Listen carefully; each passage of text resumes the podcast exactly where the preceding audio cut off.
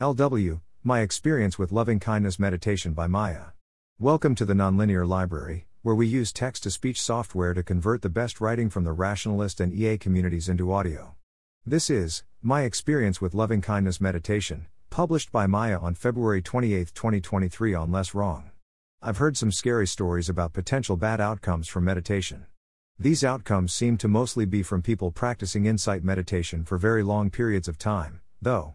So I figured, hey, a few minutes here and there of loving kindness meditation should be totally fine and not scary, right? I've never heard of anything weird or out of model happening to your brain from just sitting down for less than an hour to think about how much you love people. Wrong. I had a strange and slightly frightening, though overall positive, experience on just my third time doing loving kindness meditation. On the prior two occasions, I'd done it for less than 10 minutes at a time. This time, I decided to hold out and do it for longer, at least half an hour, or up to an hour, the full duration of the Quaker meeting for worship session I was in. I usually do something very different in my head during meeting for worship, which isn't meditation at all. I'll probably write more about this later. In the first few minutes, I had similar experiences to what I'd felt before. I focused hard on the sensation of compassion and empathy, which was difficult, but felt good. Then I started having more success. The feelings of love and compassion grew stronger as I found better mental focuses.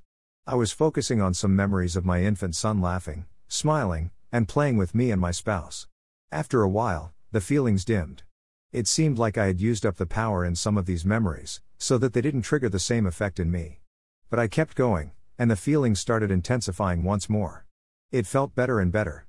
I started thinking about feelings of love and compassion towards other people in my life, even people who had annoyed me before, and I started to feel transcendently, uncontrollably happy. It was great.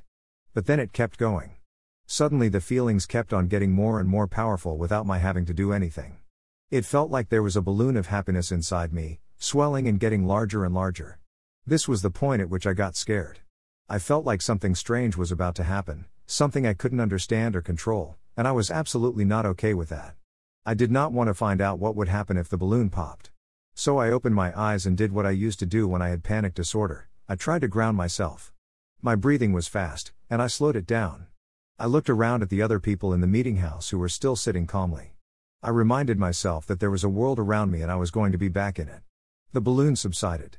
I was able to bring myself back to a normalish state, but I felt physically shaky for the rest of the day. It felt very strange talking to other people, yet also easier and more fluid than normal. I started saying I love you to my son much more often than I did before. For the rest of that week, just by concentrating briefly, I could bring back some of the physical sensations I'd felt during the intense meditation session a warm glow in my chest, flowing outward to the rest of my body, and reignite some of the feelings of love I'd felt. The most intense effects died down after a week or so, but I think I've retained some of them even now. This was about six months ago.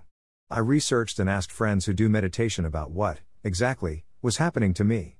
It sounds to me like I came very close to the arising and passing away described in Mastering the Core Teachings of the Buddha. I was very worried for a little while that I would experience the depressive and unpleasant side effects described in that chapter, but I never did. This, plus a few differing details, makes me think that my grounding technique averted my actually experiencing an A and P event. Some of what I experienced sounds similar to jhanas. It would be odd for me to have attained a jhana after so little practice, but I suppose it's not out of the question. I do wonder if I had any predisposing factors that would have made this more likely. I have sometimes wondered if I have bipolar 2 disorder. I've experienced what I'd call depressive and hypomanic episodes, lasting a month or more, which could be a factor. I've also spent lots of time in meeting for worship throughout my life, which isn't meditation, but might cause some other changes to one's brain. Lastly, my son was only four months old when this happened. It's possible the intensity of hormonal changes and feelings that come with being a new parent made this more likely. I'm overall happy that this happened, and I've continued to occasionally practice loving kindness meditation since, but I'm also very glad that I stayed mostly in control. I'm posting this to share my experience, and as a warning of sorts that even tame seeming forms of meditation can have surprisingly intense effects that it's good to be prepared for.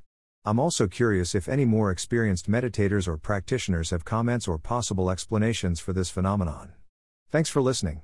To help us out with the Nonlinear Library or to learn more, please visit nonlinear.org.